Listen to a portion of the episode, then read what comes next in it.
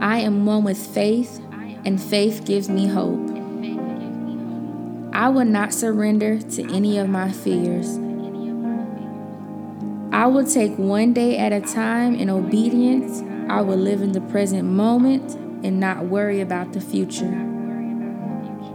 I will do what is within my control to the best of my ability and leave the rest to God because God's hands are capable and His promises are just for me.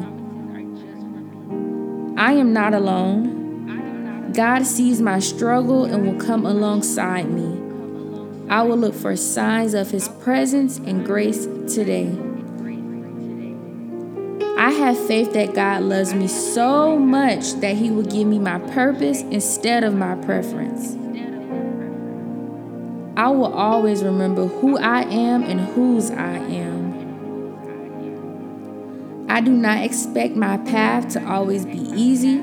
I am equipped and well able, and I will grow through every experience. I affirm there is no lack or deficiency in my life because with my faith in God, I can decree and declare a thing, and according to what I have declared, it shall come to pass. I am called to be brave. My faith is currently my mission. Faith is the key to my success. Prosperity of every kind is drawn to me and I willingly receive it now. My faith in God allows me to forgive my family, friends, and spouse, and I embrace them in compassion. The right people and circumstances will always naturally appear in my life as I need them.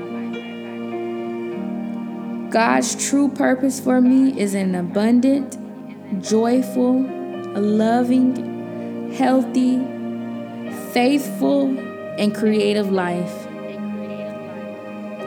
When I pray and ask the Lord for something, I do not waver or doubt, but I ask in faith and I therefore receive from the Lord that which I asked Him for.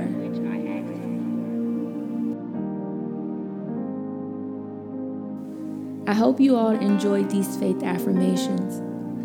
I would like to close this episode out with a prayer to strengthen your faith. God our Father, when you created light at the dawn of creation, you dispelled all darkness by means of your creative word. And when you again sent your word to dwell among us as our Redeemer, you conquered the darkness of ignorance. Strengthen within our hearts the faith you have given us in your word made flesh.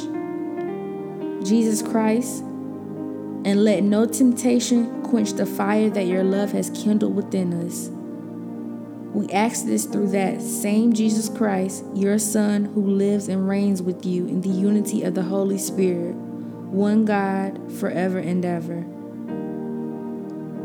My Lord and my God, you said that they are blessed who have not seen and yet believe. Yet while you are so close to me, I sometimes doubt your presence and refuse to believe unless I touch and see. Strengthen my faith that you are with me always as the way, the truth, and the life. Amen.